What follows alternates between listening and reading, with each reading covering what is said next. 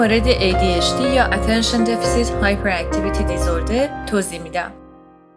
ADHD که همون Attention Deficit Hyperactivity Disorder نوعی اختلال عصبی رفتاری هستش که با عدم توجه، بیشفعالی و رفتارهای تکانه‌ای مشخص میشه. جهت تشخیص ADHD بین کودکانی که سن کمتر از 16 سال دارن و کودکان 17 سال و بالاتر تفاوتی وجود داره. در افرادی کمتر از 16 سال باید 6 سمتوم از سمتوم های بیتوجهی و 6 سمتوم از بیشفعالی و حرکات تکانه رو هم برای حداقل 6 ماه در حداقل دو محیط جداگانه وجود داشته باشه تا ما تشخیص ADHD رو بگذاریم. برای کودکانی که 17 سال سن دارن یا بالاتر هستند، حضور 5 سمتوم از هر کدوم از اینا تشخیصی است. سمتوم های عدم تمرکز عبارتن از عدم تمرکز کامل بر روی جزئیات، عدم توجه و گوش کردن به طرف مقابل در حین گفتگو، عدم توانایی در به انجام رساندن تکالیف درسی یا اگر کاری بهشون محول میشه نمی‌تونن اون کار رو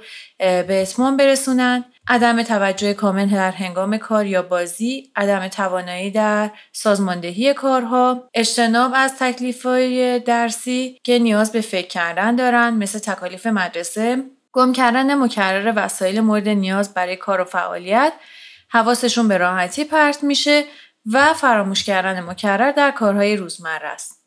سمتومای هایپر اکتیویتی به صورت ناراحت و بیقرار بودن در شرایطی که بر روی صندلی بشنن نمی‌تونن بشن و صندلیشون رو ترک می‌کنن نمی‌تونن به آرامی بازی کنن دائما در حال بالا پایین پریدن هستن و دارن میدوان خیلی صحبت می‌کنن و تاکیتیو هستن در مورد سمتوم های رفتارهای تکانه ایشون هم اگر بخوایم بگیم اینه که مثلا اگه پرسشگر ازشون سوالی می‌پرسه نمی‌تونن صبر کنن تا سوال تموم بشه. بلافاصله وسط سوال پاسخ رو میدن. یا اینکه در هنگام بازی کردن نمی‌تونن صبر کنن تا نوبتشون فرا برسه و زودتر از موعد وارد بازی میشن. در مورد صحبت کردن با دیگران دائما قطع می‌کنن سخن دیگران رو و اگرم دارن بازی می‌کنن دائما اختلالی در بازی ایجاد می‌کنن. نکته مهم این هستش که بسیاری از این سیمتوم ها باید قبل از دوازده سالگی شروع بشه و اختلال عمل کردی در فعالیت های اجتماعی، آکادمیک و شغلی بیمار هم ایجاد کرده باشه در ضمن بیماری ارگانیک مغزی نباید وجود داشته باشه و بعد اونها رد بشن تا اینکه ما تشخیص ADHD رو برای فرد مطرح کنیم. ADHD شویه 5 تا 10 درصد داره که شویش در پسرها دو تا 6 برابر دختران هستش. و نوع اختلال در پسرها با دخترها هم متفاوت هست به طوری که در پسرها بیشتر هایپر اکتیویتی و رفتارهای تکانه دیده میشه در حالی که در دخترها بیشتر اختلال تمرکز بارز هستش. برای همین هم ما ADHD رو معمولا در دخترها دیرتر تشخیص میدیم.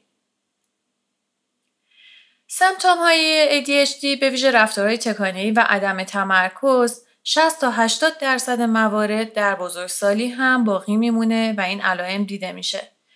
برای تشخیص با طرح پرسش هایی که صورت می‌گیره و از نظر کلینیکی که باشون بحث بشه تشخیص داده میشه گاهی نیاز هست که ما در این بیماران عملکرد تیروئید رو بسنجیم، سطح سرب خون رو اندازه گیری کنیم یا مطالعات ژنتیک و غیره رو انجام بدیم.